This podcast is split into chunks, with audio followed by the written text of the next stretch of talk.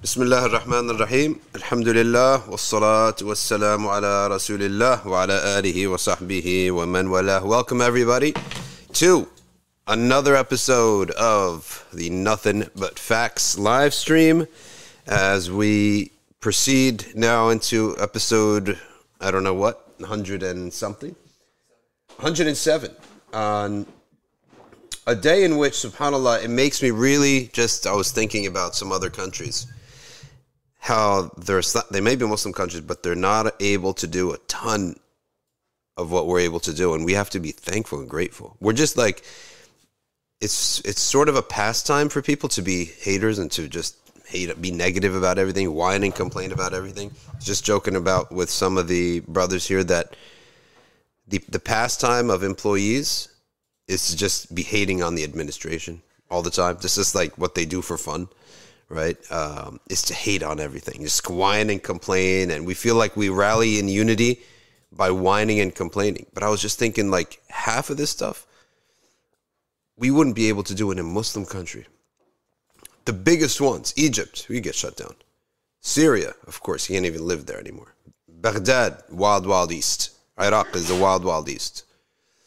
All these countries, alhamdulillah. All these countries, you couldn't be able to do this stuff, right? So we have to be grateful. And today we're on the...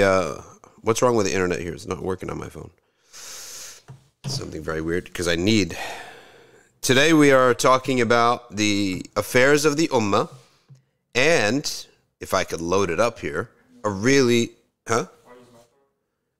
Yeah, but my phone is the only one logged into the New York Times. That's a problem. I don't know why the internet is failing on my phone. All right, let's go to the affairs of the Ummah. And we have some beef in Leicester, England, which I spent about maybe three of the 4 years in England saying Leicester. Okay. And people would say, meet me at Gloucester Road. And I cannot find Gloucester Road for the life of me. And it's Gloucester Road. So there's an extra C. I'm like, I'm looking at the map, bro. There is no Gloucester Road. There's Gloucester Road. Have you heard how they say oregano? What do they say, oregano? Yeah. Really? Yeah. All right, listen up. There is some beef in the UK. And why does it seem that there's just no peace in the UK? It's like groups are at each other's throats. All the time. The Muslim groups. Now we have the Hindu versus the Muslim. Well, maybe this will unify the Muslims a little bit. So maybe it's actually a blessing in disguise that the Muslims can unify between a gang of drunken Hindu youth terrorizing the Muslims of Leicester. So the Hindus and the Israelis are really like just such animosity. The tension began in May when a 19-year-old Muslim man was attacked with bats and poles by 30 Hindu youths. Again, Wednesday is the affairs of the Ummah. So we read, usually I like to read from fivepillarsuk.com. That's a good website. Okay, so they're beating up this Muslim guy. And they attacked a man who was trying to protect a victim in his house. So this 19-year-old was beaten so bad he went to the hospital. And it was, of course, reported to the police. But the perpetrators got away. They weren't charged.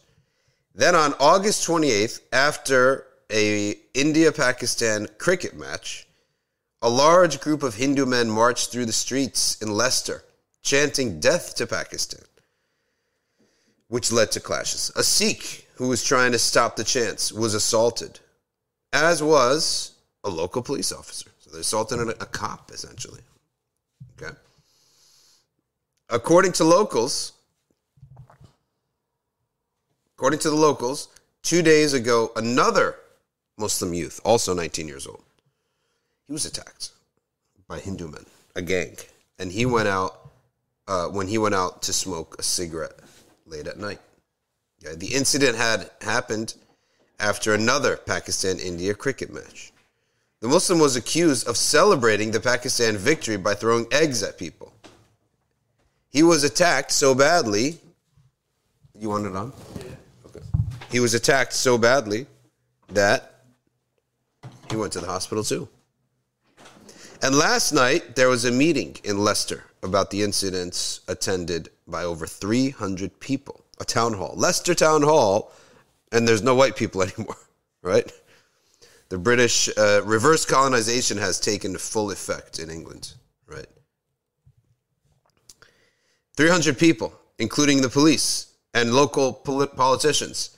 After the meeting, a group of Muslim men marched through the areas of Leicester to show their presence. You want to be honest, it's sort of fun, right? I'd like to be part of this. Clashes and standoffs with the police occurred up until about 11 p.m. Community activist Majid Freeman, he told Five Pillars, something like this has never happened in the area. It's very shocking. These gangs have been causing different types of issues for a long time. Antisocial behavior, such as urinating in the streets and getting drunk, and now beating people up, sending them to the hospital. Over cricket matches. They turned it into a third world. That's what they did. No offense, England shouldn't let these people in your country. Muslim women in the area say they're being intimidated by Hindus. And locals feel like the police aren't taking it seriously. Right? They're very frustrated with the police. Muslims and Hindus have been living in peace here for years.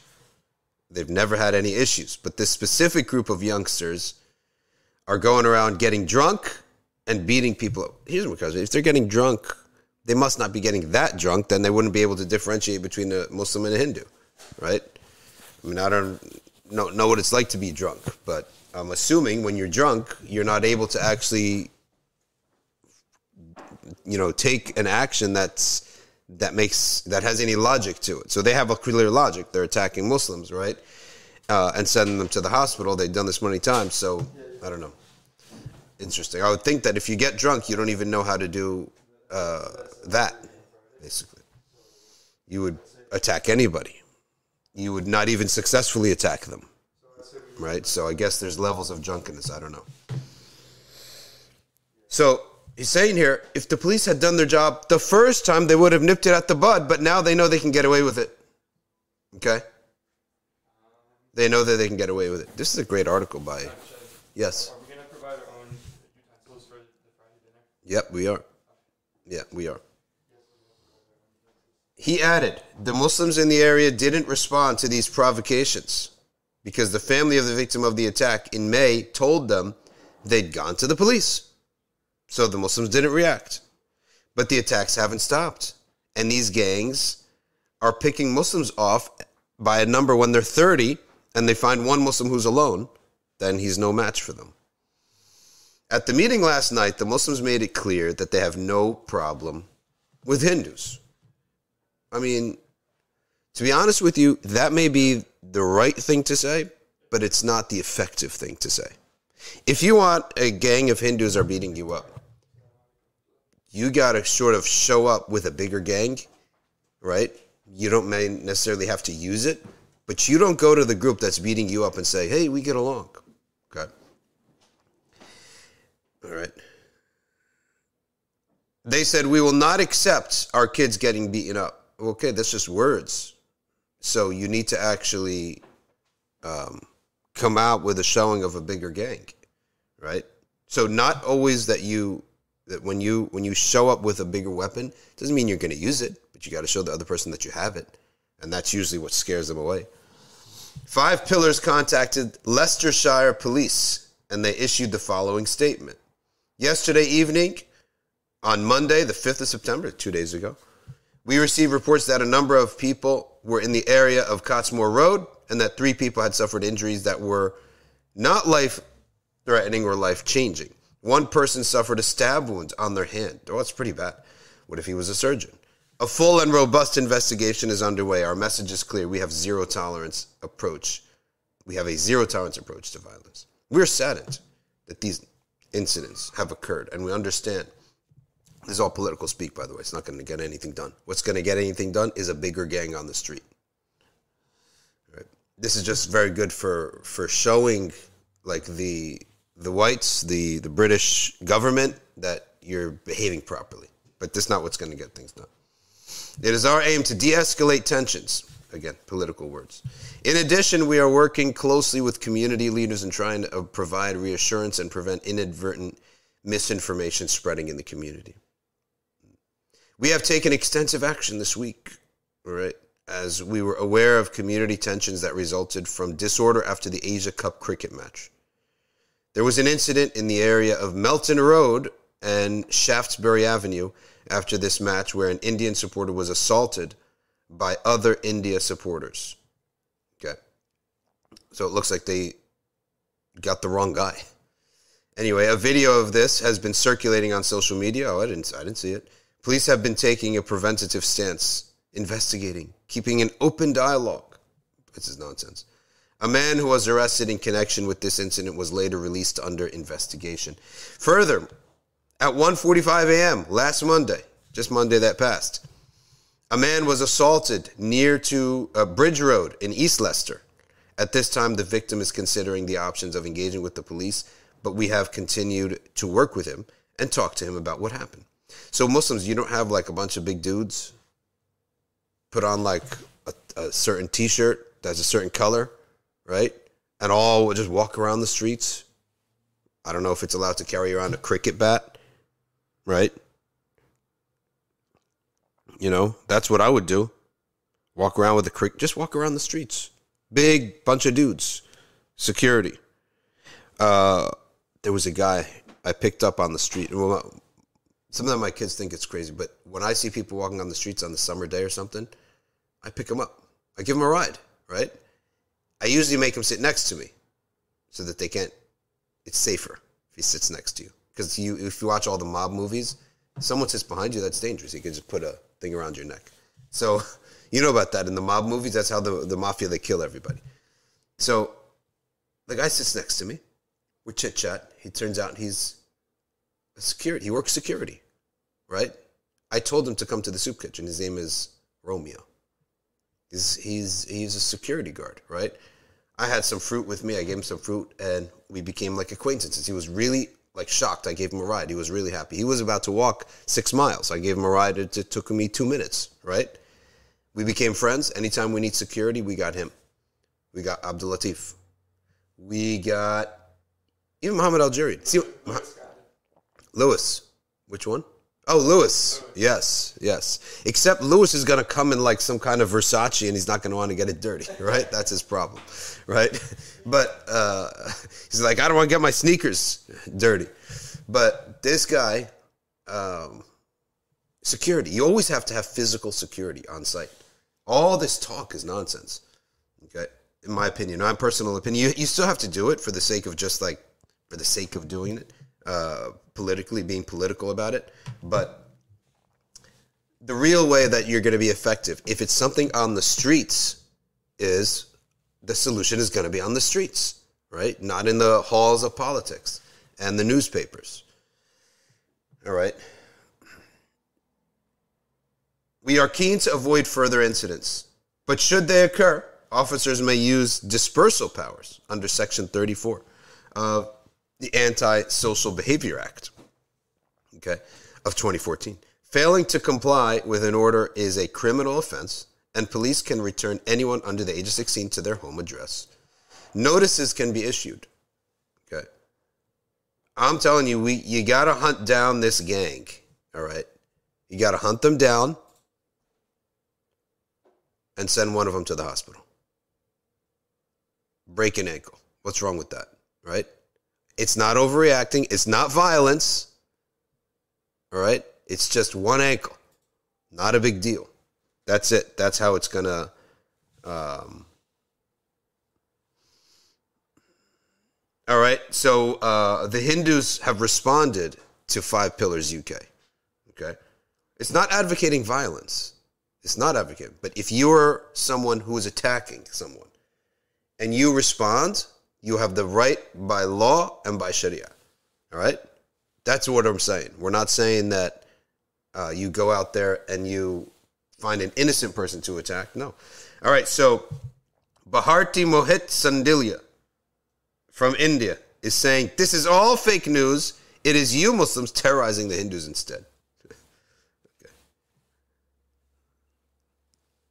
All right, let's see what else Five Pillars got. Very interesting story. By the way, we have another story that I'm going to read to you about war in America. But it is not a war between people. It's a war between a rancher and the local beavers. And really, honestly, it's as beautiful. It's the miracle of the beaver. One of Allah's creation. Yeah, and you have to. You cannot see this, read this, learn this knowledge about the beaver, and then go on becoming believing that this came up from nothing. It must have come from a knowledgeable creator when you read this. But let's see if there's any more juicy stuff. All right, Liz Truss is the new Prime Minister of England, and there's only one piece of thing that's important here is that she wants strong ties with Turkey. So I think that's good for Turkey, right? It's good for Turkey that the UK wants strong ties. That's the only thing we're going to say about that, because otherwise it's just internal politics. But that's the new Prime Minister of Turkey, and that fool Boris Johnson has been replaced. Okay, unceremoniously dismissed and kicked to the curb like a dog. FOSIS warns. FOSIS is our version of the MSA. The British version of what we call the MSA. They call it the Federation of Islamic Society, Students Islamic Society. The Federation of Students Islamic Societies. So we call MSA. They call it in England Islamic Societies, and the umbrella group is called FOSIS. Okay, it warns. All right, it may tell Muslim students to withdraw from the NUS, which is the National Union of Students, over Islamophobia concerns. So namely, the National Union of Students is essentially, I guess, against Muslims. And so FOSIS is saying, well, we're going to pull out of this. So, well, let's see what they have to say, because as I don't know, for those just joining, Wednesdays is for the affairs of the Muslims. We don't have a Muslim paper for news in America, right? It would be all pretty much like pathetic news anyway. But the British have all sorts of news here. All right, so FOSIS represents Islamic societies, student groups basically. And it has said it will encourage its affiliates to withdraw from the National Union of Students, unless it supports the new president, Shaima Dallali, and addresses the institutional Islamophobia and racism within the organization.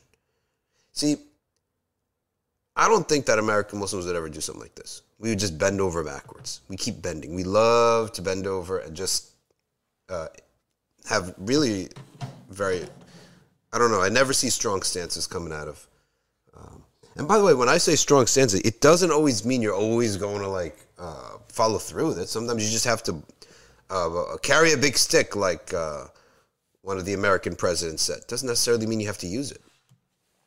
So the statement came as the NUS president, Shaima Dallali. Shaima is the sister from wet nursing of the Prophet ﷺ. That's why Muslims named that name, Shaima. She was suspended for anti-Semitism, okay? The first time in the union's 100-year history that a president has been suspended. Why was she suspended? Oh, this is an interesting story, right? Because there was an inquiry which looked into allegations against her, okay? The NUS board members reportedly been told that her suspension would not be seen as punitive or disciplinary measure. That's a bunch of nonsense. What is a suspension that's not disciplinary measure? But what's the reason she got suspended? Okay. In a statement published yesterday, FOSIS said it stands in solidarity with Dallali, who has faced multiple Islamophobic and racist attacks since being the overwhelmingly elected, all right, president of this national organization. The NUS, its representative body of students across the educational sphere, needs to uphold the democratic mandate given to Shaima and not undermine her position. It also needs to address this institutionalized Islamophobia and racism within the organization to send a message to Muslim students that it cares about the protection of their rights. So what did she do? Okay. We are deeply concerned with NUS negligence in communication the investigation to date, we have not been contacted or consulted regarding this matter. What did she do? Okay. For many years, FOSIS has dealt with troubling cases of Islamophobia experienced by the different Islamic societies, Muslim sabbatical officers, and the wider Muslim community, blah, blah, blah. The active targeting of Muslim students through a systemic pattern, you know, these words bother me, systemic, whatever, these are all type of woke activist type of words. Anyway, but let's see what they're saying. What did she actually do that got her suspended, right? If significant steps aren't taken towards the following actions, working with FOSIS to conduct an investigation into the Islamophobia in the NUS, and working with FOSIS to bring an external body to conduct an investigation on how they handled Shaima's case. In other words, an arbitrator, external arbitrator. 130,000 Muslim students are part of this body. Okay? Five Pillars has contacted the NUS for comment and is awaiting a reply. In May, the government cut ties with NUS over concerns of anti-Semitism after Jewish students took offense to a 2012 tweet, like 10 years ago. She wrote, "Khaybar, Khaybar ya Yahud, Muhammad's army will return to Gaza." I like this sister. It's a good president. The 27-year-old has since apologized for the tweet. I don't like her so much anymore. Don't apologize. She's saying she's now a different person. Don't apologize. Why would you apologize for that? Either tweet it or don't tweet it, but don't apologize. Anyway, maybe she had to for the sake of her job or something. The then educate, but actually, what is wrong with it? Is Gaza not an oppressed area of land? So why would you apologize for that? I would rather stick with that. If I'm going to say it at all, I'll stick to my guns and not become NUS president. Anyway, maybe she couldn't get a job or something. But you can't blame 25-year-old, 27-year-old because they're still forming and they haven't realized the importance of, and they maybe buckle under pressure or something. You can't blame them for that. The then Education Secretary, Nadhim Zahawi, said he was seriously concerned at the number of reports of alleged anti-Semitism linked. Of course, anti-Semitism, from what they call anti-Semitism, to us is a political stance, right? That Gaza deserves justice. You are oppressors in Gaza. We are against your oppression. And you, because you identify with your oppression. You're not oppressing accidentally. You're not oppressing and then feeling guilty about it. You've taken your identity as your act. Your act of oppression of the Palestinians is, you're proud of it. You've mingled it with your identity. So we're against your oppression, which means we're also against you. He added, Jewish students need to have confidence that this is a body that represents them. It represents them. It has to stand. So they've really merged the two things. That's the, you can't get out of it. They've merged it, all right? In the same way that LGBT has merged it with the identity of supporting them, and or if you don't support this thing, whatever, then you hate. You're full of hate, and you're the reason we're committing suicide. Jews are the same thing. Oh, if you're against Israel's actions, you're against Jews, and you're basically a Nazi. NUS, so they this is like a persuasion, political concoction that handcuffs anybody from speaking out. An NUS spokesman said, "We cannot comment at this time as we are in the middle of an independent QC-led investigation into allegations of anti-Semitism. But as we have said before, we are prepared to take any and all actions recommended," which is, again, some political talk, blah, blah, blah. All right, so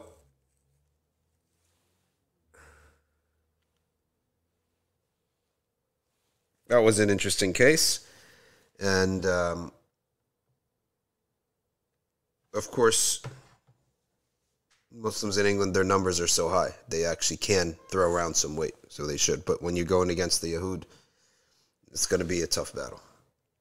File seen by... Next story. Shamima Begum, smuggled into Syria by a Canadian intelligence agent. Really interesting. I'm reading this because this is not the Ummah's news. This is like one person's news, but it's an interesting story. It is widely reported by the media that Shamima Begum was smuggled into Syria by an intelligence agent for Canada. This is a bizarre story. Files seen by the BBC and others show that an agent, Mohammed al-Rashid, he claimed to have shared Ms. Begum's passport details with Canada and smuggled other Britons over to fight for ISIS. Ms. Begum was 15, and she and two other East London schoolgirls, Qadez al-Sultana and Amir Abbasi, they traveled to Egypt, to Syria in 2015 to fight with ISIS. At the main Istanbul bus station, the girls met al-Rashid, who facilitated their journey to ISIS-controlled Syria. A senior intelligence officer has confirmed to the BBC that Rashid was providing information to Canadian intelligence while smuggling people to ISIS. So that means he's a double agent? Is that what they're saying? The BBC has obtained a dossier on Rashid that contains information gathered by law enforcement intelligence, as well as material recovered from his hard drives. He told authorities he had gathered information on the people he helped into Syria because he was passing it on to the Canadian embassy in Jordan. The dossier shows that Ms. Begum was moved to Syria through a substantial ISIS people smuggling network controlled from Raqqa. Rashid was in charge of the Turkish side of this network, and he facilitated the travel of Britishers, British men and women, to ISIS. Tasneem Akunji, the lawyer of the Begum family, said there will be a legal hearing in November to challenge the removal of Ms. Begum's citizenship, and one of the main arguments will be that then Home Secretary Sajid Javid did not consider that she was a victim of trafficking. The UK has international obligations as to how we view a trafficked person. Okay?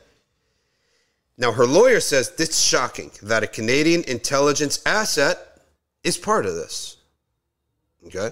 Someone who is supposed to be an ally, protecting our people. Rather, he trafficked British citizens. So is he a double agent or what? Intelligence gathering looks to have been prioritized over the lives of children. Shamima Begum is now held in a detention camp in northeast Syria, and her citizenship has been taken away. A Canadian security intelligence service spokesman said he could not publicly comment on or confirm or deny the specifics of this investigation. A British government spokesperson said it is our long-standing policy we don't comment on security matters. Very interesting story. All right, let's read a very interesting situation about the miracle of the beavers. Well, this is not exactly affairs of the Ummah as we had promised, but we read three stories. It gives us a snippet of what's going on in our Ummah, even if they're individual stories. Not everything has to be like worldwide, like, for example, Ummah-wide news, but... This is reminding me of, like, you're watching local news, yeah, and they're talking about like murders, and then they're talking about crimes and everything, and then they go to like Groundhog Day. Yeah, exactly. It's like, okay, hey, we got three stories, but we got four slots to fill, right? What do you guys got? Let's just take this feel good story about a beaver. Let's take this health. Anytime they give you like a health report, that means there's no other news, essentially. And if it's a medicine that came out, then the news companies tend to be working with these pharmaceuticals to get the word out. But listen to this. It was war. Okay? A rancher had a problem with the local beavers that kept making dams. And this guy kept bombing the dams with dynamite. Okay? And now he has made truce. So listen to this. Okay. Horace Smith blew up a lot of beaver dams over the last 10 years. He's a rancher in northeast Nevada. Firstly, I didn't even know you can grow anything in northeast Nevada, okay, because it's so dry. He waged war against the animals, bombing their dams with dynamite, killing many. Not from meanness or cruelty. It was a struggle over water. Mr. Smith blamed beavers for flooding parts of his property. Okay, they build a dam and it floods his property.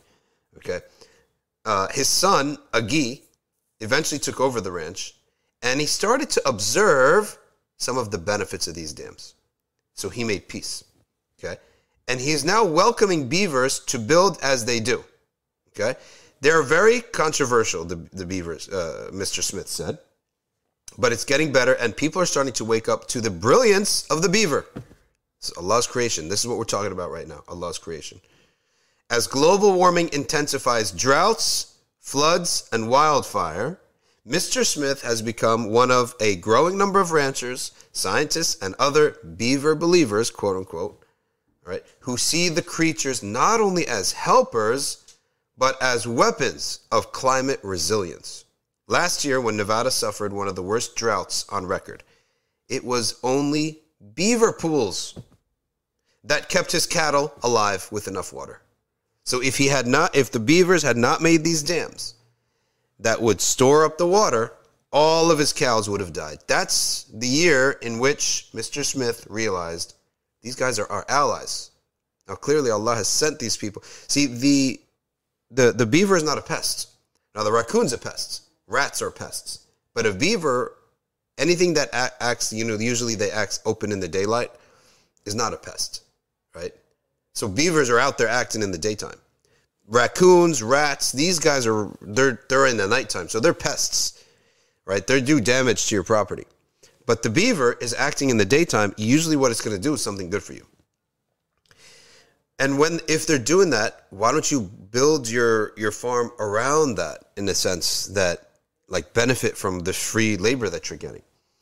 When rains came strangely hard and fast, the vast network of dams slowed a torrent of water raging down from the mountain, and it protected his hay crop. That was the second benefit he realized that came from the dams.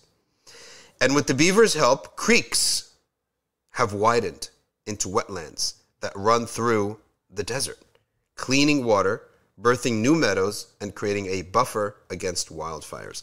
Truly, beavers can be complicated partners. They're wild. They swim. All right? They are rodents. Okay? They can grow to become the size of small dogs. And they are obsessed with building dams. If there is a conflict between us and the beavers, you can't talk it out. Beavers' dams have some side effects. They flood roads. They flood fields. The timber forests and other areas that people want dry become wet. They cause trees to fall without a thought. They bite and they chop away. And maybe humans wanted those trees there. So in response to the complaints earlier, okay, the federal government came in. This is what goes on in Nevada. The federal government came in last year and killed 25,000 beavers. So that's what's going on. It seems like an Owen Wilson movie or something, right? That the government coming in, what are you doing? Well, we're going to bomb beavers, okay? 25,000 beavers were killed by the federal government, okay? We don't know this stuff in the city, but this is what goes on way out west in the United States. But beavers, they also store lots of water for free. And this is becoming a crucial factor in the parched West, because if you're in England out there or you're not aware of what's going on, the West has severe droughts, which is causing severe wildfires all throughout California. And Nevada is a bordering state to California. They don't just help with droughts. Droughts is the one thing they help with. But they subdue torrential floods when the rain or the snow melt comes in heavy rains. Okay, the rain comes down heavier than usual. The dams is what's helping stop the flooding.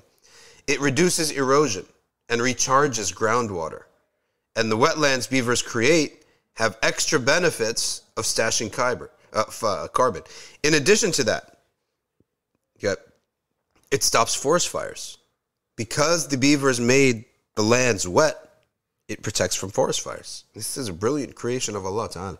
In addition to all that, the rodents do environmental double duty because they also tackle another crisis unleashed by humans: rampant biodiversity loss. Their wetlands are increasingly recognized for creating habitats for different species. So now we have grouse, we have salmon coming into the land, right? Because beavers created wetlands. Beavers, you might say, are having their moment. This is the author's really having fun writing this article. In Colorado, Idaho, Montana, Nevada, Oregon, Utah, and Wyoming, the Bureau of Land Management is working with partners to build beaver-like dams that they hope real beavers will claim and expand. In California, the new state budget designated about $1.5 million a year to restoring the animals, the beaver, for climate resilience and biodiversity benefits. So they're basically going to bring in some beavers. We need to get beavers back to work, said California's Secretary of Natural Resources. Okay. Mark my word, someone's going to read this. There's going to be a Disney, there's going to be a Pixar script about the beavers. And it's going to have a character, like a farmer that goes to war with the beavers, and then they make peace. All right, they'll make it a comedy like, what was that one? Where the pets, it's like the pets in the cities and in the apartments. Zootopia is one of them. Like, you know, these kids' movies where they have the pets talk, the animals talk. They're going to make a movie about this. Full employment for beavers, also known as beaver believers, okay? And they like to note that the animals work for free. Further east, let's just wait till the activists come in and get ridiculous about this, the animal rights activists. Further east, where what? And they're going to say exploitation. Water and beavers are more plentiful in the east. So the job market isn't as hot, right, for the beaver. Right, we have plenty of water out here east in the east of the country. Out west, it's more dry. In Maryland, there are groups trying to lure beavers to help clean the water that flows into the Chesapeake Bay. In Wisconsin, they're trying to bring out beavers to reduce flooding, right, in the vulnerable areas of Milwaukee. All right, Milwaukee is one of the big cities of Wisconsin. Instead of killing beavers, the federal government should be embracing them as an important component of federal climate adaptation, according to two scientists who study beavers and hydrology. That's what you do all day.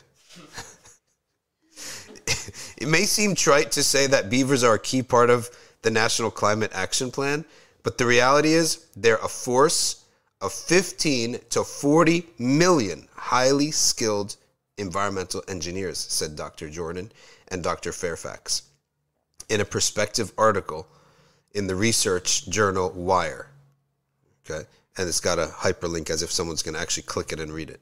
Dr. Fairfax's recent search focuses on how beaver complexes interact with wildfires. In other words, the beaver may be the source of a solution for the western wildfires because they're going to stop water and it's going to wet the forests and the woods. For now, her findings indicate that the beavers have succeeded. The woods are too wet to burn because of the dams created by the beavers. All right, amazing.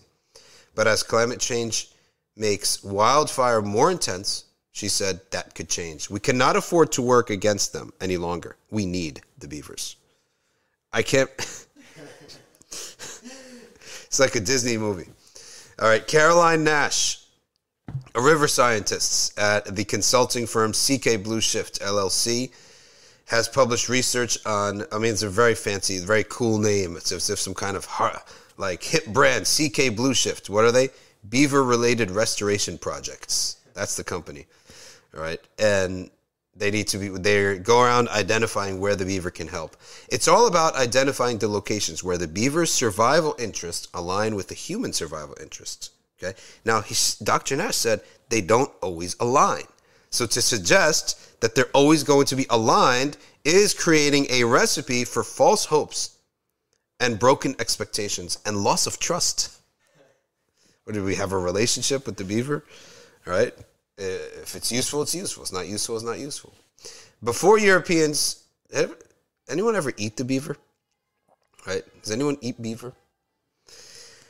Before Europeans arrived in North America, beavers' engineering helped to shape the landscape and hydrology of the continent from coast to coast, but their fur was also very popular for the famous felted hats. All right, and trappers had nearly eradicated them by trapping them, killing them just for the fur. Don't we have a character in American history where the guy wears the beaver fur cap, right? As their numbers climbed back, because this trapping was made illegal, and the fur, wearing such furs became looked down upon, all right, their numbers climbed back, okay, about a century ago. Now with that came many conflicts with the humans, even in places where the beaver is honored as a state animal. Right? Any guesses where the beaver is a state animal? I'm thinking Canada. Like, because when I look up these dishes, the beaver, barbecue beaver. Oh, they eat it, huh? Beaver tail soup. Well, you got it right. It's very healthy, apparently. You got it right. Canada, the national animal of Canada is the beaver. Okay, or a national symbol, they said. Of course, the maple leaf is one, and the maple syrup is a big deal. And then the beaver. And then in the United States, it's New York and Oregon. They consider the beaver to be a national animal there. Isn't the Oregon, aren't they called the beavers? Like the Oregon University? The ducks. The ducks, okay. Well, I got my lake animals confused.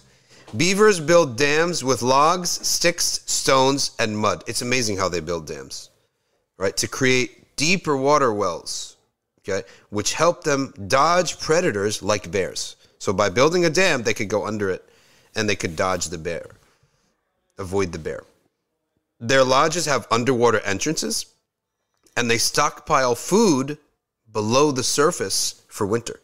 Their front teeth are orange from the iron that strengthens them from gnawing trees. After they gnaw trees, all right, they get stronger. Yeah. Really? All over the place. Wow. So they have a lot of, their teeth are very special, and it helps them gnaw away at the trees, which when they do that, their teeth even get sharper. When human-beaver conflicts arise, they can be addressed without killing the animals, experts say. Paint and fencing can protect trees from gnawing. Am I going to go building fences everywhere? Systems like the beaver deceiver secretly undo their handiwork with pipes that drain water. Oh, okay, so now there's a company called the Beaver Deceiver, right? It's a product now. This is the first time this product has gotten any attention. It's a pump that siphons water outside of their dams, basically. It drains water from out of their settlements. Even if the beaver kept digging, the pipe will drain the water outside of their settlement. Okay, and this is more effective than killing the animals, say animal rights activists, because the new beaver tend to move into empty habitats. All right, that makes sense. You bomb some beavers, new beavers would move in. If coexistence is impossible, okay, then a growing number of groups and private businesses are seeking to relocate rather than kill the nuisance beavers. We put the nuisance in air quotes, says Molly Alves, a wildlife biologist with the Tulalip Tribes, a federally recognized tribal organization south of Seattle. It moves unwanted beavers to land managed by the United States Forest Service. The group's impetus was a desire to expand the extraordinary habitat that beavers offer salmon, a culturally and economically important species. When they started in 2004, Tulalip tribes had to invoke their sovereign treaty rights to relocate beavers because doing so was illegal in Washington State. They lobbied for the push. Imagine that. Hey, Mr. Senator, we have a beaver bill. Beaver relocation is now legal statewide. One lesson learned, keep beaver families together. They're much more likely to stay where we put them if the whole family is there. Beavers tend to form a really tight-knit familial bonds. You know, in Sharia, this is recommended to do this, to try to coexist with these animals, right? But in many states, it's illegal to relocate beavers and other wildlife, in part because officials worry about people simply moving the problem elsewhere. Okay, I'm not interested in all this stuff. The miracle of the beaver, the wonder of what they did and how they created wetlands in dry areas that stopped forest fires, and how in times of drought, their pools allowed the cows to drink, and how in flood times, it was the dams that stopped the floods. That, to me, is the point of why we're reading this, because it's like one of the ni'am of understanding the creation of Allah subhanahu wa ta'ala that is just, you'll never stop learning. And to take on nature as an enemy is not a smart thing.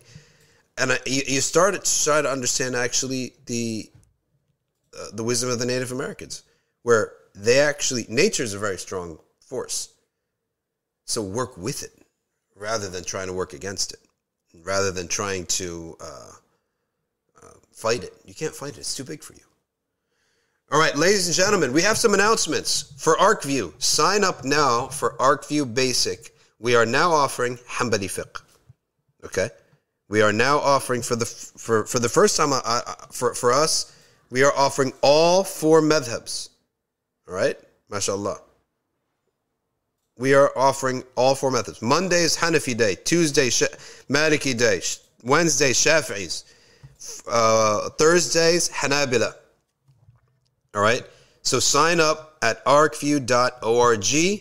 We are still redoing the whole website, but you could still sign up. All right? We're redoing the whole website. You are just going to love the new arcview.org. It's going to give you so much information about all the classes, and the system is very simple. All right? There are four parts to the system. All right? Arcview Basic and Arcview Scholarship Track. If you're just starting out, you take Basic. If you're like, okay, I started out, but now I'm ready for heavy-duty classes, you go to Scholarship. The types of classes are virtual or pre-recorded. Virtual means it's live, but it's online. All right, so that's four boxes you got.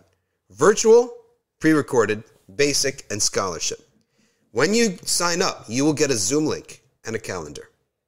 If the class says that it's happening on this date, boom, click the Zoom link, and the sheikh will be there to teach you. If it's a pre-recorded class, you go to our portal, myarcview.org, and you could watch all the classes at your own pace. More information will be coming slowly about this as we develop and revamp the website. And I saw some of the renderings of the revamp. You're going to be able to learn so much about what's going on. Sister Hala and Mu'in, these are the two people who are covering the youth classes. Youth classes will start from Sunday 9 a.m. until 11 a.m. Hala first, and then Mu'in with Sirah. Now let's talk about another thing, Aqidah. There are two tracks in Aqidah this year. The first track, Arcview Basic, Murad Uthman will be teaching the basic texts of Aqidah throughout the year. Okay? Tahawiyah, Nasafi, different texts like that. So you will study that with him. On Wednesdays, Wednesday evenings, for those who have advanced, you can now study Jauharat At-Tawheed. This is like the best pinnacle work, one of course, and the most famous of the in-depth works on Aqidah. All right? And that will be taught by Sheikh Osama Salhiya. He's a Palestinian of Imam in North Jersey. He's a sheikh. He studied 10 years in Al-Azhar. He memorized the Quran and multiple qira'at. Shafi'i fiqh inside and out. Aqidah inside and out. And he is one of the most humble, best people that you will ever interact with. Sheikh Osama Salhiya. Okay? And we have the honor to have him teaching Jauharat At-Tawheed with us. That is on Arcview Scholarship Track. All right? So go to arcview.org. You're going to immediately be redirected for the time being to the portal, and you could sign up there. Arcview Basic, Arcview Scholarship Track. All right? And, hey, Ryan, go into Arcview right now, see what it looks like if you go to arcview.org or My Arcview. All right, you're in. Okay, good. Now click on one of them, either one of them. No, not that one. Click on either one of them. Go down. All the way down. You got where is the sign up? How are people signing up?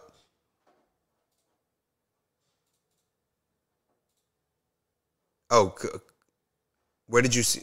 Where did you click on for to get that? All courses. All courses. Okay, so we got to change that because it's not clear where people sign up. Okay, so sign up for Arcview Basic or Arcview Scholarship Track. Okay, and I am also teaching the work of Habib Omar on Mahiyat At-Tasawwuf wa Simat Ahli. I'm teaching what is Islamic spirituality by Habib Omar, and then we will, and that is on Thursday nights, Arcview. Then we will study Sheikh Ahmed Zarruq, or as he's known, Sidi Ahmed Zarruq, قواعد التصوف, the rules and the principles of this subject matter, or, which is the subject of tasawwuf. So that's what we will be studying. So we have a lot. This is going to be one of our crispest and best semesters. Everything will be so simple. Just can't wait to get the new website up and running. All right, right. You're going to read to me from, inshallah, YouTube, and I'll read from Instagram because for some reason my phone is not loading YouTube today. For some reason. I don't know what's going on. But what do we got? It's our brother Eunice's last day before he's got to go back to NUI. No way. Eunice is going to school. No, so there's no sneaking in an earbud, huh? I don't want to get in trouble if suggesting that with the with your teachers, who we all know because it's a community school here. Sheikh Murad. Sheikh Murad is his teacher. So you guys know that we have a community school here. Nurliman School is 8 miles from us and is on the same property as one of the biggest masjid in the area. Us, MBIC, we actually have a bigger musalla and we have a gym, but we're a smaller property and we're not even where it's like a rented space, right? A small rented space, but it's a very big musalla and we have a big gym. 8 miles south of us is the Nurliman School. Sheikh Murad teaches there. All right, he teaches Aqidah there. And Yunus attends that school. So their official madhab is Hanafi. They have an official madhab now, which is very good. Hanafi. And some of our Safina Society Quran teachers teach there now. Okay, not everyone in Safina Society attends that school. Some of them are homeschoolers. Some of them just go to regular school. But a lot of the community goes to that school. So that's why there's a lot of, if you come, you can go to that school. You can sign up for tuition assistance if you need. All right, let's go to Instagram. Darul Hamdiya is here.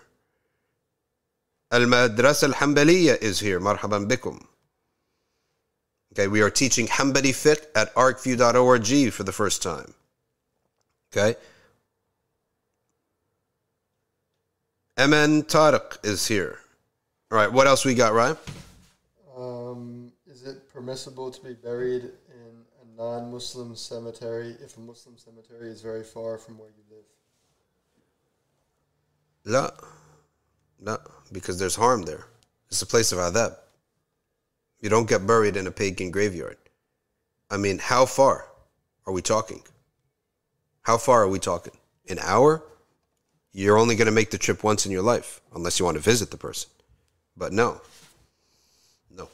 You know, bury Muslim in a pagan graveyard. Hijabi Poet is here.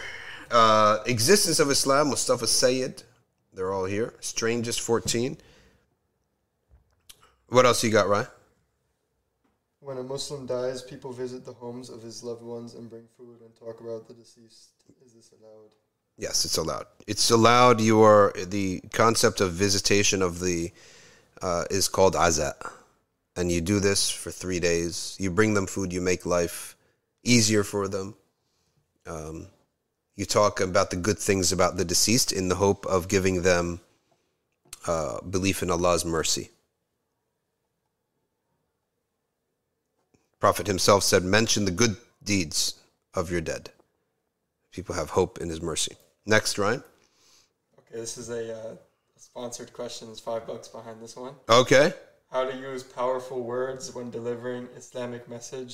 I see a lot of Muslims when talking about deen, they use weak language and this looks weak. Are you talking powerful words about the Islamic message? Are you talking about dawah or Muslim situations like what we just read here in England and they write a press release, oh, we're disappointed, blah, blah, blah. Okay. I would much rather see a statement. Hindu gang, you don't have to run. We know where you are. We're coming to get you. Okay? Keep an eye look over your shoulders because we're coming. Is that the type of powerful speech? I would much rather read that kind of statement, right? Than... I think you're talking about dawah, though. You're talking about dawah. Okay. Powerful words... I think powerful words, an example of powerful words and powerful language could be, for example, When you speak of Islam, you speak of the truth, not the Islamic viewpoint of something, as if it's a view amongst many, right? You ever see this when people talk?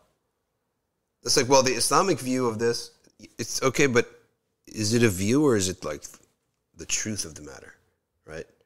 So sometimes you may have to like speak in this conciliatory type of language. Oh, well, our viewpoint is this. But if you want to speak with power, you say, the reality of the situation is this. This is the truth, right? Okay. So I think that's what he's talking about, right? So that's the perspective. Are we speaking about Islam as a set of opinions, views? Well, that gives us the impression that it could possibly be right, possibly be wrong, or that it's just someone's opinion. Whereas when you speak of it as the truth, number one, that's how it's referred to in the heavens, right? You think in the heavens they're saying, yeah, Jibreel, what's our opinion about this? No, what is the truth about this matter, right? They only speak truth in the heavens. And we believe Islam is reflective of the truth of the heavens. So we should speak about it as the truth. Discussion over. This is al-haq. Discussion over. Okay, so you want to speak about power and you speak about that. When you speak about da'wah, when you give da'wah, you best give da'wah in the form of a story. That is the best way to give da'wah, in the form of a story. All right, it grabs people. You want to hone in on the main character of the story with as much detail as possible, because that's what's going to grab people, and they're going to empathize and sympathize with the person behind that, right? And they're going to want to follow along. That's essentially what we're talking about. When you talk about power, that's what you're talking about. It's a powerful way to grab people by going with a story, an individual story. I hope that answers the question. Khala White, what should I do about a very close relative who has posted an old and new family picture on Instagram? I was not wearing hijab in the picture, and he refuses to remove it or blur it out. No, that's no good. That's an act of war.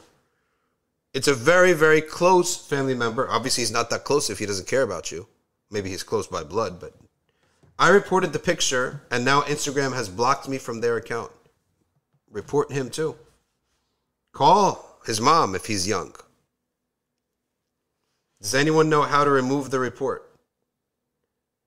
It is, I don't know, but make a fake account, make a secondary account, and go look from there. Or you can look at his account when you're logged off.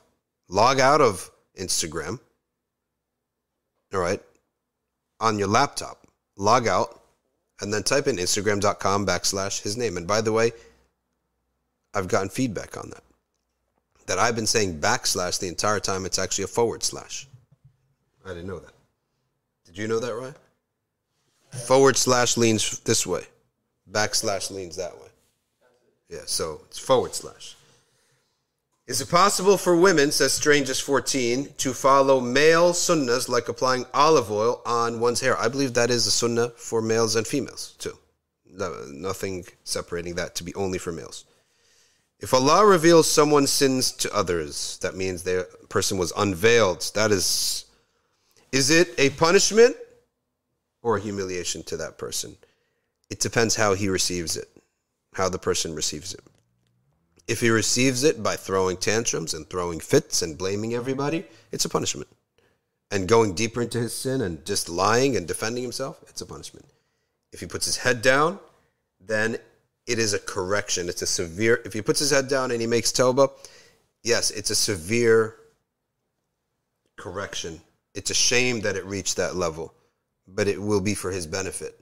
If he puts his head down, admits his defeat, I'm wrong, and he goes and he makes tawbah, but it is to a degree a punishment because he has also lost a lot of respect from people, lost a lot of his dignity in front of people. So that is a problem too.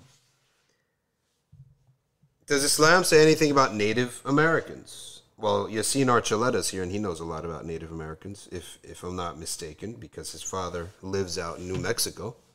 If I got the right Yasin, I don't know how many Archuletas there are in the world that are Muslim, but you should ask him. But the Native Americans, to me, I remember reading that they have a concept called the Straight Path, and that the Cherokee Indians had interacted with Muslims from Africa, and that Tawheed was found in their lore, like whatever's remnant of their writings, okay? That Tawheed was found there. And I found that to be pretty amazing, right? Yasin says, we're also native. They're Ute, okay? I find that to be pretty amazing, that there is remnants of Tawheed and they had met. And I find the Native Americans that I believe that there are certain themes run across them that may have come from the wisdoms of prophethood. That their sharia, and Allah, just total speculation, okay, that it may have been that their sharia, their sacred law, was to live around nature and not to domineer over it. Because isn't that a theme that you see all across with Native Americans? If the stream goes this way, you bend with the stream, with nature. You don't try to control it. Whereas the European culture was control nature. I think the Islamic culture was a little bit in between. Because if you look at the old cities of the Islamic culture, all the streets, they would make a street straight. That was the goal, but if they couldn't because the mountain was too big, they didn't have the technology to do that, they would just wind around it. So they live with nature in a sense, right? We also have in our Sharia, you can't demolish a building without emptying it out first. You must, by obligation, empty it out from stray dogs that are sleeping there, cats. Even, I think Suyuti has an epistle on this where he mentions you have to take the nests of birds out. You have to let everything out. Take everything out of the building before you demolish it. So there is a degree where we use nature. These animals are created for us to utilize, but we can't abuse them at the same time. So, their way of living, to me, was one of the amazing ways, phenomenon of history.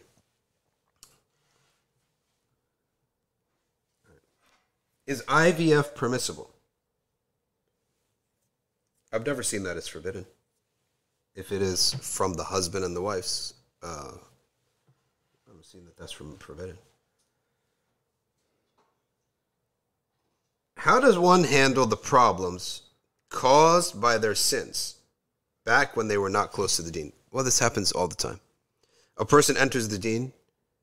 Because of what they did in the past, they got a lot of issues with iman and doing the right thing and following the sharia.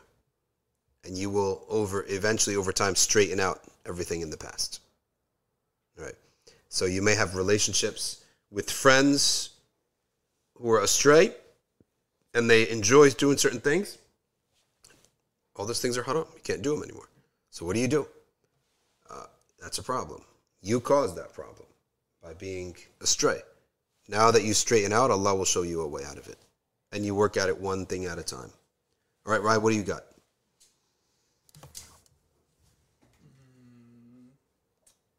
Saying Alhamdulillah after sneezing during Salah. No, but Sabih. It's dhikrillah. It doesn't break your Salah. Because it was mentioned that now you're obliging another person to say, Yarhamukullah. No, they should not do that because they can't speak to you.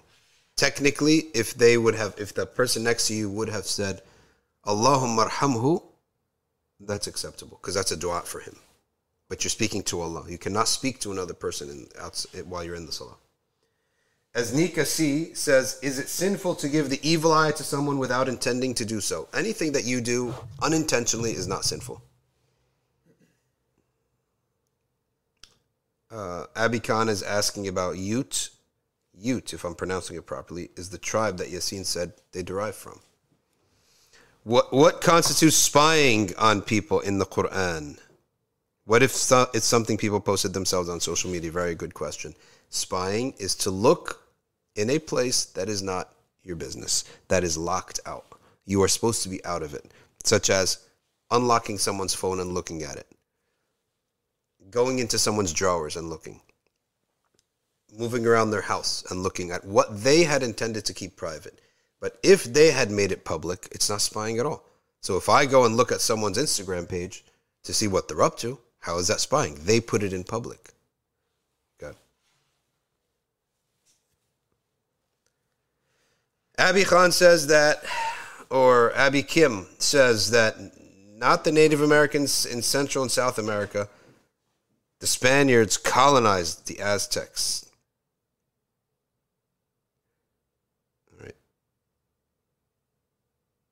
Yeah, the Aztecs were a bit different, I think. They had like kings and government, very different from the American Native Americans.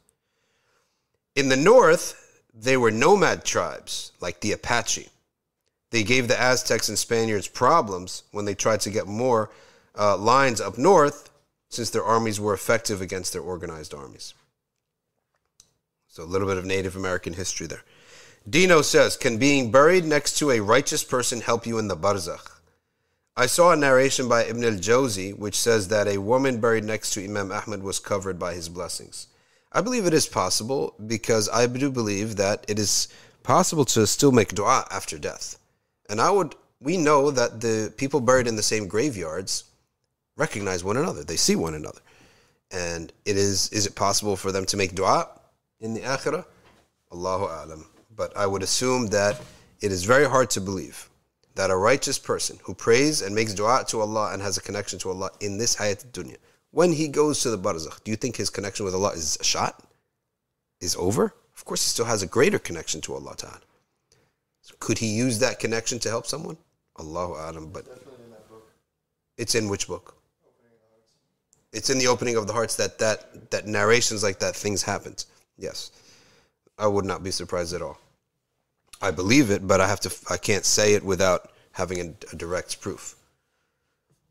Who would be held accountable on the Day of Judgment for a sin or an action that is impermissible, but it was done in accordance with taqlid or the opinion of a scholar? If the common Muslim follows a fatwa of his local imam, that common Muslim is innocent of having committed sins. He did not commit sins because he followed the fatwa of the local imam.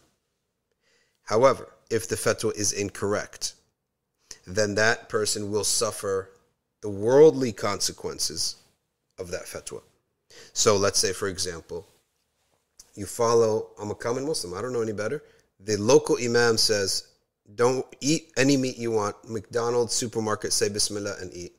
And music is halal as long as there's no cursing or sexuality or words that are forbidden. So now you have a whole family, they don't eat halal, and they're listening to music all day. So the guy innocently says, hey, I'm just following my local imam. He said it's halal. Who am I to talk? All right? So he may be not guilty in front of Allah because he didn't intentionally disobey Allah. Okay? Even if someone says, no, the fatwa is wrong, he doesn't know how to measure a fatwa being right or wrong. So that matter's clouded for him. So he's not intentionally disobeying Allah. However, you have a family now that doesn't eat halal and listen to music all day, right? You think now you're going to have the same barakah in your life, the same benefit in your life as the family that eats halal and does not listen to these instruments and recites the Quran? Show me one household in which music and the hifz of Quran come together. It's the only answer about when it comes to musical instrumentation and the discussion about it. I just answer with one thing. Do you care about having the Quran being part of your life? As a Muslim, show me a household in which these two things come together. You got three huffaz, they also play the flute. Or they also listen to music all the time. I'm not saying that you can't control your ear. You walk around the supermarket, you go to different stores, you will hear stuff over and over and over. You're not responsible for that. You're responsible for what you do intentionally. So that's the answer to that question. If an engaged man cheats and lies in a haram relationship, does that add to the punishment of the haram relationship? So he has a girlfriend, yet cheats on that girlfriend. Now he has two sins, because both are sinful. So the answer is yes, it does increase. No, it's not cheating, right? It's cheating in that world which we don't recognize, right? It's cheating in a secular understanding of relationships which we don't recognize, okay? So this is like thieves when they steal from one another. Is it stealing?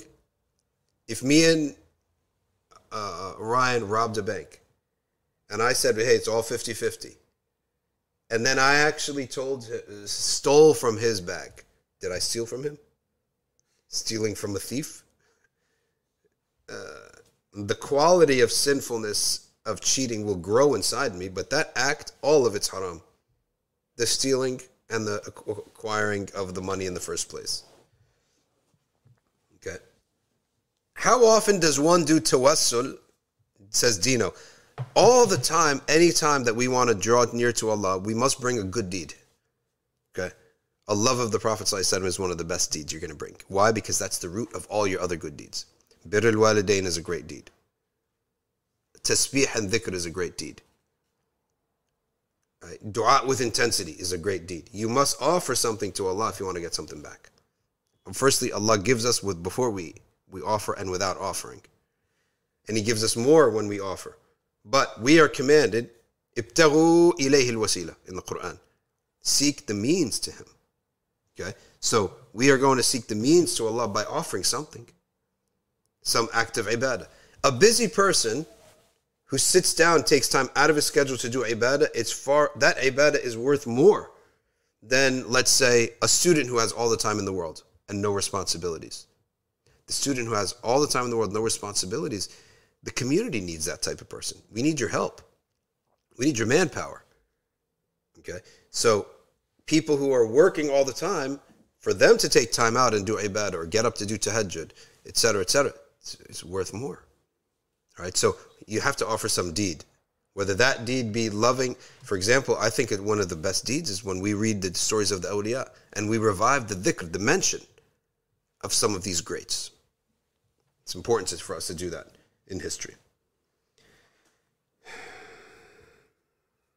Law of attraction, a question from Bilal Saqibi.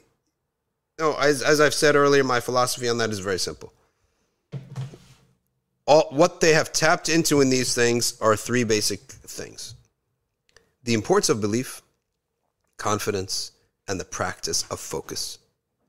These are the three key things that are worldly traits. Anybody could have this. Kafir, a Muslim, right?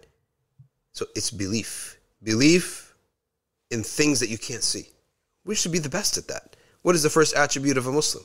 يؤمنون بالغيب, a mu'min in Surah Al-Baqarah, right? ذلك الكتاب لا ريب فيه هدى للمتقين الذين يؤمنون بالغيب. We believe in things far greater than you being successful. You being a millionaire is the least of what we believe in. I mean, that's so easy for Allah Ta'ala. We believe in far greater things.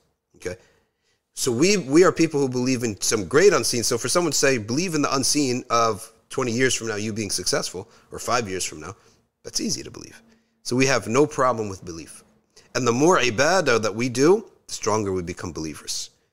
We no longer are limited to the fact that, hey, how am I going to be successful when all I have is these little things in front, these small group set of skills and the small amount of money? Don't worry about that. If Allah wants it to happen, it's going to happen. So you have to do ibadah to have iman, belief. The second thing is confidence. Allah Himself has created a willpower inside you. He didn't create a willpower so you don't use it. We have to use it. And our confidence, though, is connected to belief. Your self-confidence is not in yourself. It's your confidence in Allah Ta'ala. If you have self-confidence, then you're going to be very limited. Because your eyes will see that you have limitations. You can't deny that. But if your strength comes from Allah's support, إِذَا عَزَمْتَ فَتَوَكَّلْ. Prophet ﷺ said, if you make a decision, rely on Allah now. So we believe that it is Allah who will deliver us, not ourselves. Okay. Third thing is focus. Focus is very important, and a lot of people get distracted very easily. So they start a project, they never finish it. And that's a problem. Or they start, and as soon as the going gets tough, they just give it up. Focus is to stick to one thing and repeat it. When you repeat something, you don't have to be that bright. You will get really good at it. No matter how bright or dumb you are, you will get really, really good at it. Okay. I went to Connecticut. I saw a restaurant. I don't even know what it was called. It's called like Shabazz Restaurant or something. It was a Desi-owned place that just sells shawarma sandwiches. Chicken shawarma, lamb, is it gyro or gyro? Lamb gyro, lettuce, white sauce, and a refrigerator with some drinks. And the branding was very simple, red, white, and black. That was it, right? We get there, we eat food that is not memorable, but it wasn't bad. It was fine, right? And you left. But I asked about the business. This guy, he went 9 years having one store. Buying the shawarma, cutting it up, putting it out there, hiring the workers. 9 years. It took him 9 years to save up money. He opened a second store. Trained a manager. After 2 years, opened a third store. After now 1 year, opened a fourth store. And then the next year after that, he opened 3 in 1 year. The guy has like 10 stores, 10 restaurants. And he just sits back and makes sure they're all staffed. Everything's going well. He owns 10 stores. Okay. What is he doing? He's doing nothing. There's nothing special about the business. That's what I love. There's nothing special. What he did is he offered a service in a place that there were Muslims. He offered halal food. Was it fireworks? No. Was it bad? No. It was fine. So he offered a very simple service, but he did it so often, he figured out how to make it simple and replicable, and he replicated it. And now he's a very rich man who owns like 10 or 15 of these restaurants. So to me, it's just simple. If you know where you want to go, you're going to get there. If you have direction and focus, you're going to arrive at your destination. You don't have to have any skills different from anybody else. That's what I love about this kind of story. It's because this is not a story that nobody can repeat. Anybody could do this. But keep in mind, I think he had the same restaurant for like 9 years. One restaurant. That's a long time. Every day, like, going to work. 6 years have passed. Nothing changed. But he was getting better without even realizing it. So I like that. That kind of person who just persists upon something until he grows and grows, and then you eventually, if you stick to it, it goes through the roof. All right, now listen up here to Qamarun. How is a girl to balance the responsibilities and culture of modern-day living? I have a job. I go to uni. I go with my friends. But I still abide by the command of staying at home, being modest, and not being seen by men. Well, there is a degree of that. It is possible that you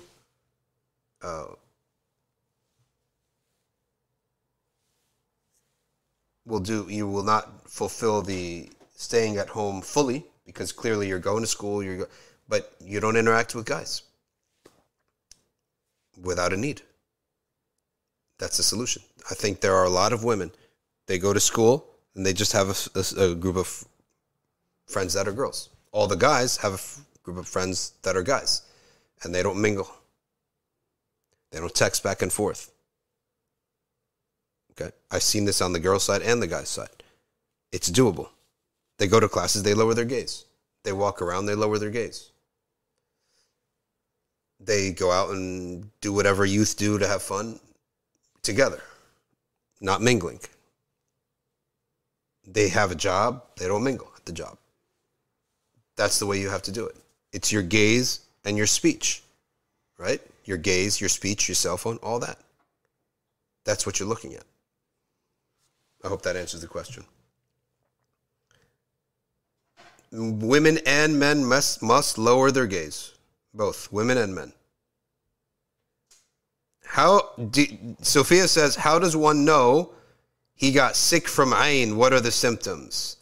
I think that the only thing I know is that sickness of ayn is something where physicians can't necessarily figure out what's wrong with you. That's the only thing that I heard, and I'm not an expert on this, but I did hear that. There's someone who said that, because there was like, it's a long story. Yeah. But a very short part of it was that he said it felt like his brain was in this person's mouth. Oh my God. That sounds like voodoo. Just like numbing, like chewing on it. That's voodoo. Yeah, that's voodoo. That stuff exists. Allah protect us. I don't want to know about this stuff. Okay. Right, read me something from YouTube. What is Hizb al-Bahra? Hizb al-Bahra. It's a prayer litany authored by Abu Hassan al-Shadli of Morocco. He authored it in Egypt on his way to Hajj when the ship was going to be flipped. And they thought they were going to die.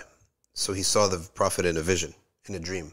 And the Prophet, according to this, the narration of Abu Hassan al-Shadli, the Prophet recited to him this prayer. He said, say this, and he recited it to him.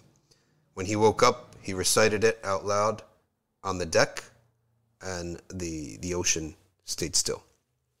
The sea calmed down. They arrived at Hajj, and then Abu Hassan al-Shadli died shortly thereafter that. But that's the story of Hizb al-Bahra. As Nika says, my great-uncle cut ties with my aunts and my mother. I don't know him well, and he lives very far. Is it an obligation for me to visit him? The obligation of those distant relatives is not a burdensome obligation. If he's far, you're not obligated. If you want to pick up the phone, you can pick up the phone. But you have no obligation to go to his house. Bilal Saqbi, how can I overcome fear of public speaking? Watch public speakers and until you like what you see. If you like what you see from public speakers, you'll want to be good at it. All right, Ryan, give me something from YouTube. Is it frowned upon if you're in a gathering to stand up and greet someone when they enter? Is it frowned upon to stand up if they are a respected person, such as a father or an elder? It's not frowned upon because the Prophet ﷺ, when Sa'd walked in, he said, "Qumu li sayyidikum." So when the Prophet ﷺ said, "Don't do this for me," he wanted to make sure that the Ummah does not take on the Persian habits. But if it's just out of respect, it is permitted. Qamarun says, some people say we should leave uni or work in general due to the fitan of today. If there is fitan, then yeah, you would leave them. If there's fitan and then your sister's having some problems, then yes, you could leave them. You're not obligated to go to do these things in the first place. Ali Raghib says, thank you for pointing out that communication between opposite sex is okay if it is necessary. As a nurse, I always have to talk to the opposite sex. Yes, you do. So if there is a need in your workplace, then you, as long as you don't have any desire and shahwa, inshallah, you won't be counted as sinful for that.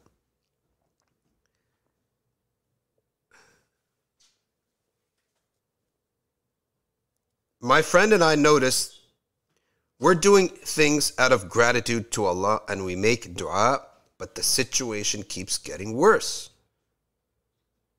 Is this a test of our perseverance? Yes, it must be a test, or maybe something else is wrong. Maybe something is wrong in your actions, because your spiritual state with Allah is one thing. But maybe the actions, maybe the situation has something wrong in it. So you have to examine that too. All right, let's go to Rai. What you got from YouTube? Big mushkila right here. Big mushkila. What's going on? Is it permissible to donate blood or host a blood drive? If there is a darura, a need for blood, then ad-darurat tubih al-mahdhurat. Same ruling as organ donation. If there is a darura and a need for people to survive, or their life is severely altered, then the answer is yes, as a fatwa. Next question. Is it okay to do a full prayer on the Prophet once and follow it by sallallahu alaihi wasallam for the rest of the day? Yes. Yes, you may do that. Next question. Is business halal if you sell without the laws of the land authorizing or giving you a permit? the rizq will be halal, but if you get caught, your dua might not be answered because you did go against the law. For example, selling raw milk in New Jersey is not allowed. If I go to Pennsylvania, buy a bunch of raw milk, freshly squeezed out of the udder or freshly milked out of the cow, and I come here and sell it to my friends, it's technically illegal. If I get caught, who's to say my dua will be answered? I did not fear Allah in that situation. So, وَمَا يَتَّقِ اللَّهَ يَجْعَلْ لَهُ مَخْرَجًا. Whoever fears Allah, Allah finds a way out for him.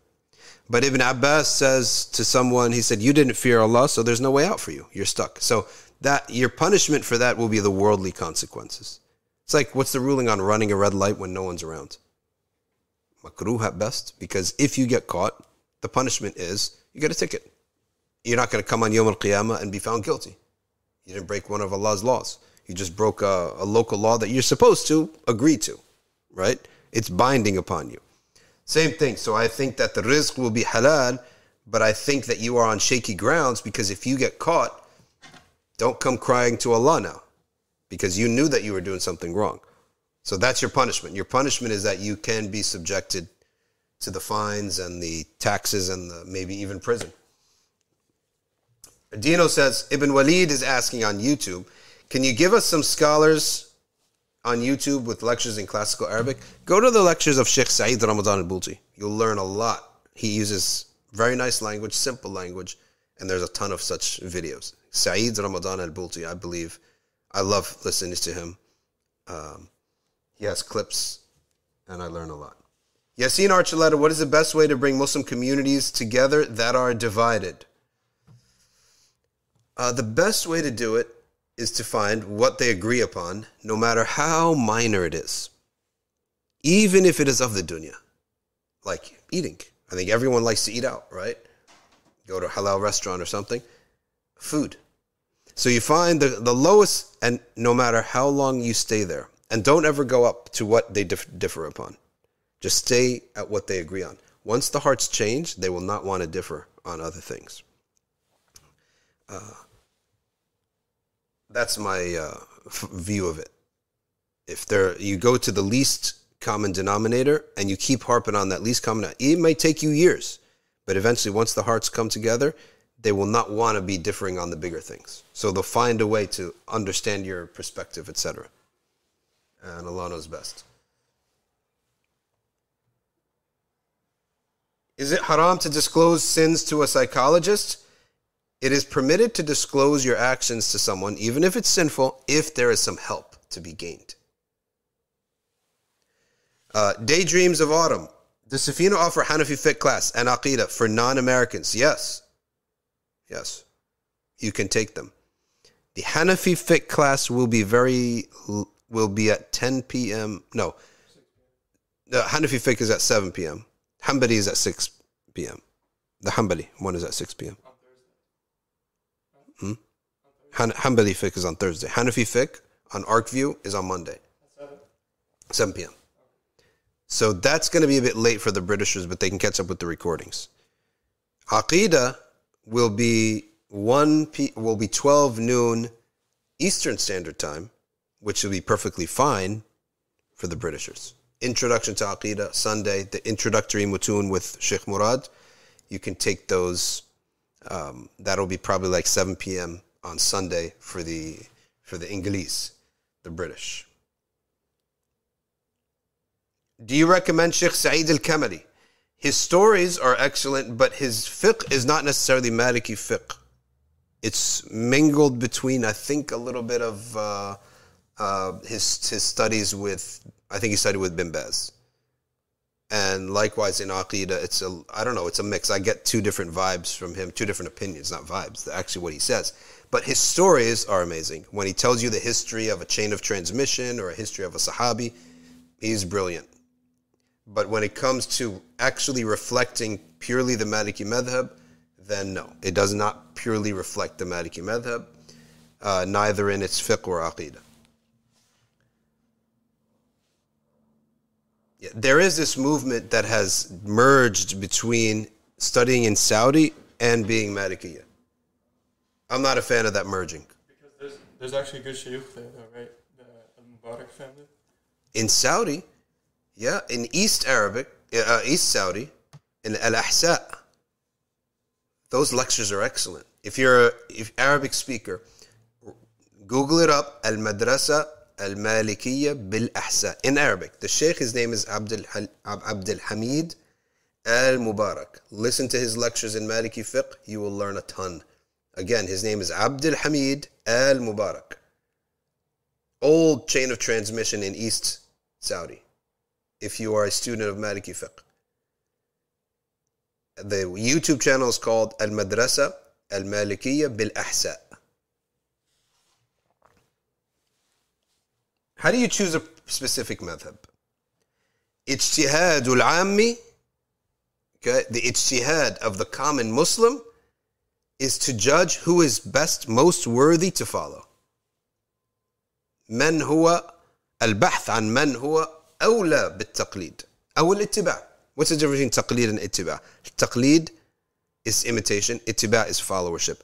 Taqleed means, just give me the ruling. I don't have time for any discussions. Just tell me halal or haram. That's taqleed. You're allowed to do that except for aqidah. You must know belief for yourself. You do not need to be able to author proofs, but you cannot say, why did you believe in the Prophet? Someone says, because, the Sheikh said, we have to believe in the Prophet. No, you can't say that. Your belief in Allah and His Messenger must be genuine from yourself. Whether you know how to author proofs or not, that doesn't make a difference. But that must be from yourself.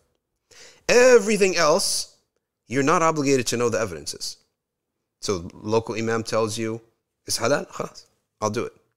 That is allowed. Is it virtuous? No, it's not virtuous. What is ittiba'?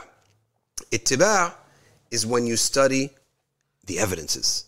Now, I can't derive the evidences, but I can study why Ash-Shafi'i said this, why did the Hanafi say that, why did the Ash'ari Aqidah say this.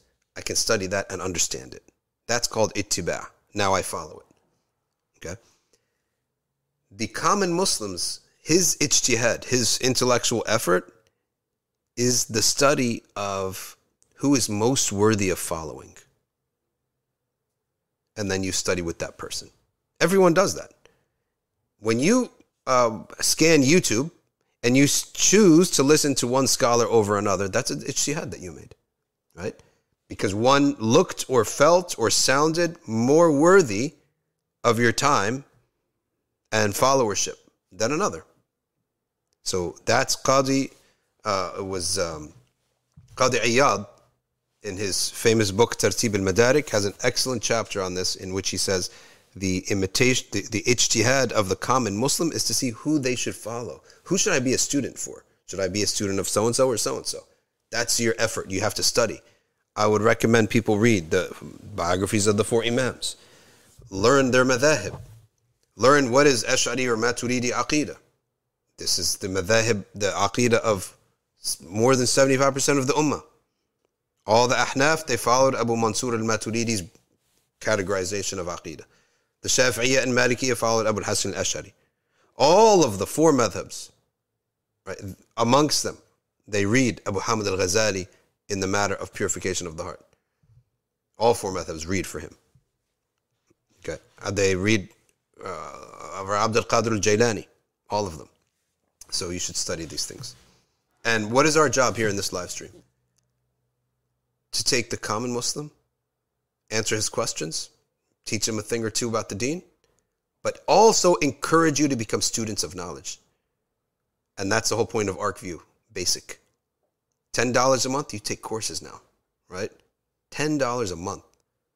It's essentially free. I have teachers tell me, what is this $10 a month? This should be $50 a month. And the scholarship track should be $250 a month. So what is our purpose here, right? What's our goal? It should be a no-brainer to take these courses for $10 a month. Wallahi, I'm not kidding you. I had a teacher, he said, I can't believe what you're doing, right? I said, I want people to take the classes. It should be a no-brainer for everybody. We need a thick middle class who understand what their deen is. You can't have Sheikh Murad's class on Aqidah and not take it. got to take this class. Sundays, 12 o'clock to 12:45. 45 minutes of your time. You put on the iPad or the phone, you don't have to show up. You don't have to do anything. The class comes right to you, and you could unmute yourself and talk. Okay? So I highly recommend everyone does that.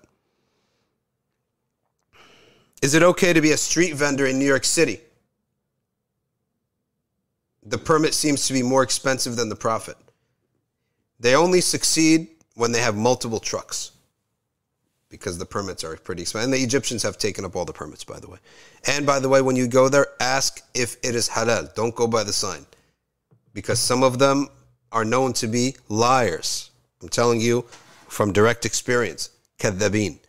And some of them are honest, right? Some of them, they will take the package of meat right out in front of you, and you see it's halal. Others, the attendant will tell you, no, it's not halal. Well, there's a sign that says halal. He says, no, that's the name of the store. It's not. We're not claiming it's halal. That's the name of our restaurant or of our grease truck. How can I become a student in a physical class of Mufti Taqi Osmani? No clue. Nasir al-Amriki, you should have Sheikh Yusuf Sadiq al-Hanbali on again. Yes, I have something special coming for you. Recordings. Pre-recorded course. What is the Hanbali Aqidah? Pre-recorded course that is forthcoming, part of Arcview Basic for Sheikh Yusuf Ibn Sadiq. Do we specifically have to ask if the meat is zabiha when eating out in the States? Yes, you do. When you eat at a restaurant, you must confirm that. All right, one last question, Ryan, before we go to our dua. It is Wednesday. Remember, Sa'at al-Ijaba is special on Wednesday. How to decide between a current career where one does deen obligations are made easy, and the other option is a higher future earning potential, but unsure of the ease in salawats and Jummah and everything. No, you, as long as you can pray Jummah, that's a fard upon you. You have to make sure you can pray Jummah, but ihris ala ma yanfa'uk, the Prophet ﷺ said, you're not just benefiting yourself when you take a higher earning job. You're benefiting your family. You have to view it like that. You're benefiting your kids. You're able to afford more for them. You think that Quran classes are free? Soccer practice is free? A big house, so your wife could get peace of mind? Your kids could have everything they need in the house rather than leaving the house because it's so cramped. I would say you go for what benefits you in this hayat dunya with the intention that it's sadaqah for them, and you will find a way to do your nawafil, to continue your nafilah, your ibadah, which is a nafilah. For example, your ibadah that is, for example, if, as you said, I do dhikr, well, everyone has 15 minutes a day. Even the President of the United States can find 15 minutes out of a day. Oh, they're obligatory prayers. I see. So you have to make sure that before you take a job, you're able to fulfill your obligatory prayers. That is something you are bound to by the Sharia. I thought he meant his extra dhikr that he does. No, you have to make sure that first, and then you can take that job. All right, we begin our adhkar. We're going to recite Hizb al-Nasr, written by Imam al-Haddad, and then we're going to make dua because Wednesday, between Dhuhr and Asr, is Sa'at al-Ijaba.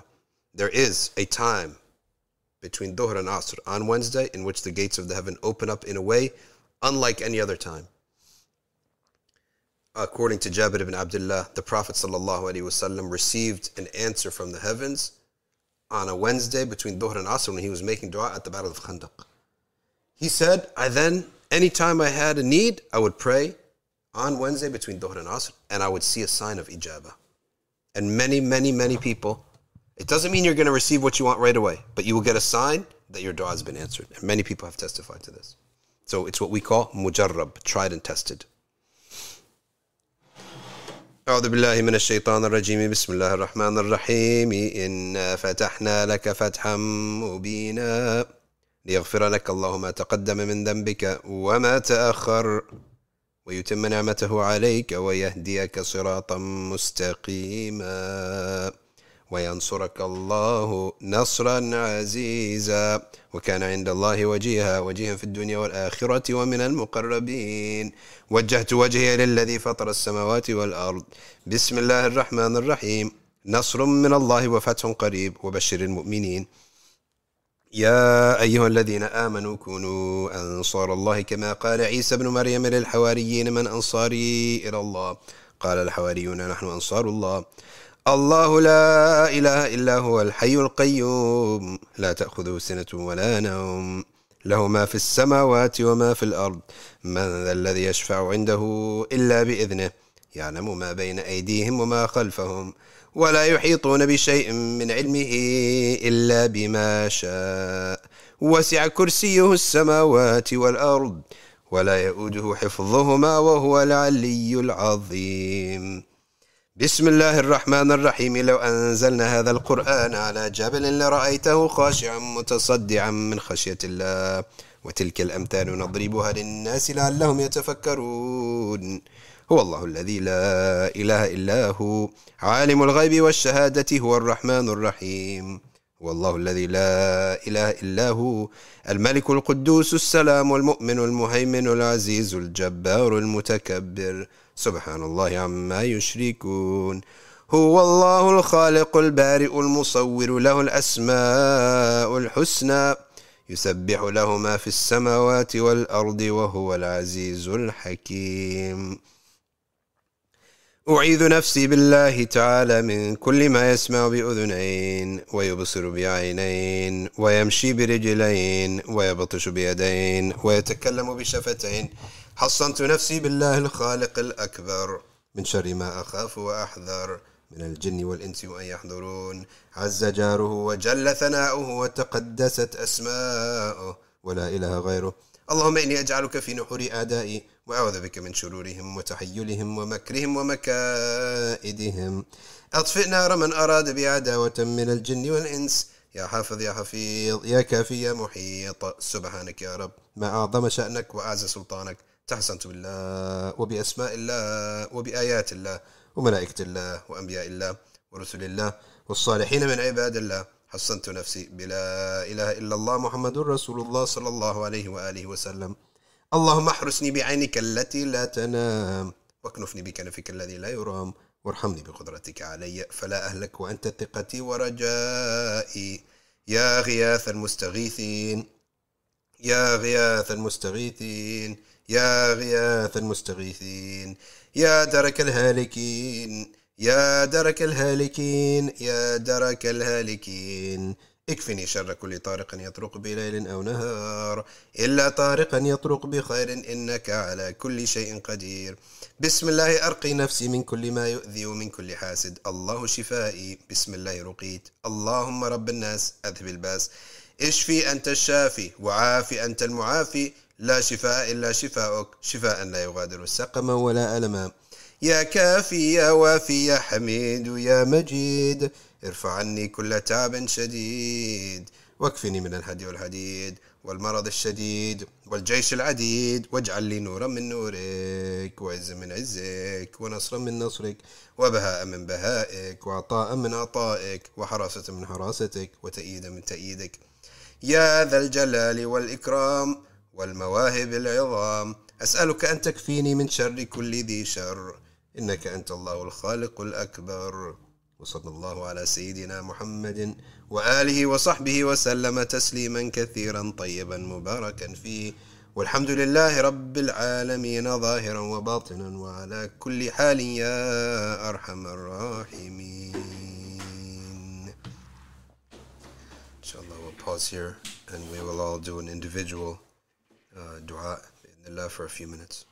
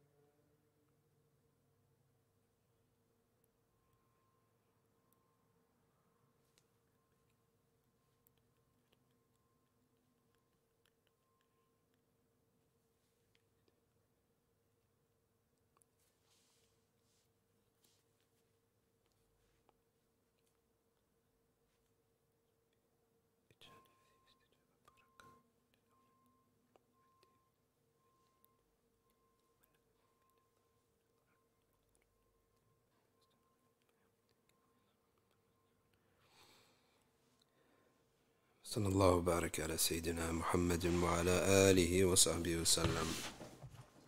Subhana rabbika rabbil izzati amma yasifun. Wa salamun ala al-mursaleen. Walhamdulillahi rabbil alameen.